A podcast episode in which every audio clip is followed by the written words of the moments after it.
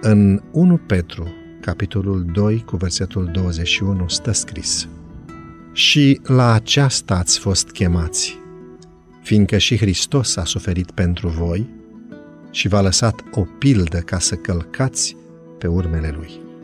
Cei care dau glas necredinței vor avea un oarecare entuziasm când cerul este senin și când toate sunt încurajatoare.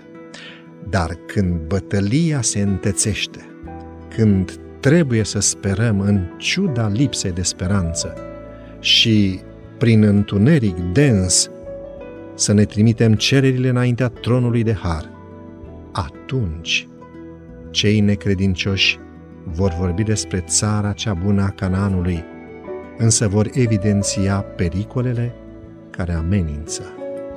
Ei vor insista asupra zidurilor puternice și asupra uriașilor de înfruntat.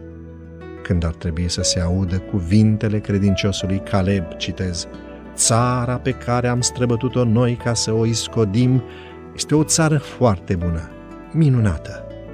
Dacă Domnul va fi binevoitor cu noi, ne va duce în țara aceasta și ne-o va da. Astăzi se caută oameni plini de curaj, oameni care vor fi în stare să riște ceva de dragul adevărului, oameni care sunt serioși, dar nu triști și descurajați, persoane care vor veghea în rugăciune și ale căror rugăciuni se îmbină cu o credință vie și activă. Avem voie să fim veseli și chiar bucuroși. Chiar și în ispite, limbajul nostru trebuie să fie plin de credință, speranță și curaj. Dar nu ar trebui permisă nicio frivolitate sau superficialitate.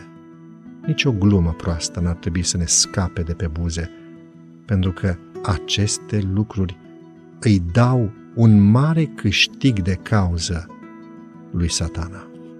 Trăim în ceasul solemn al judecății, când ar trebui să ne umilim sufletele, să ne mărturisim greșelile, să ne pocăim de păcate și să ne rugăm unii pentru alții ca să fim vindecați.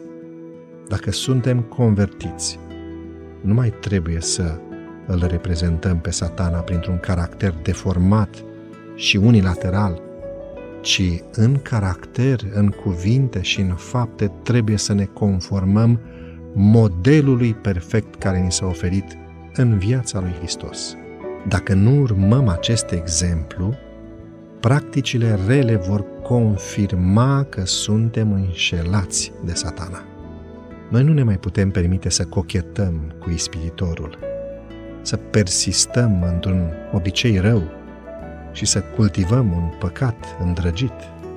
Dacă ne mărturisim păcatele și le abandonăm, dacă venim la Isus în pocăință și în umilința sufletului, recunoscându-ne incapacitatea de a îndepărta chiar și un punct sau o pată de păcat și sprijinindu-ne numai pe meritele Mântuitorului crucificat, putem aștepta iertarea, căci cuvântul lui e garantat.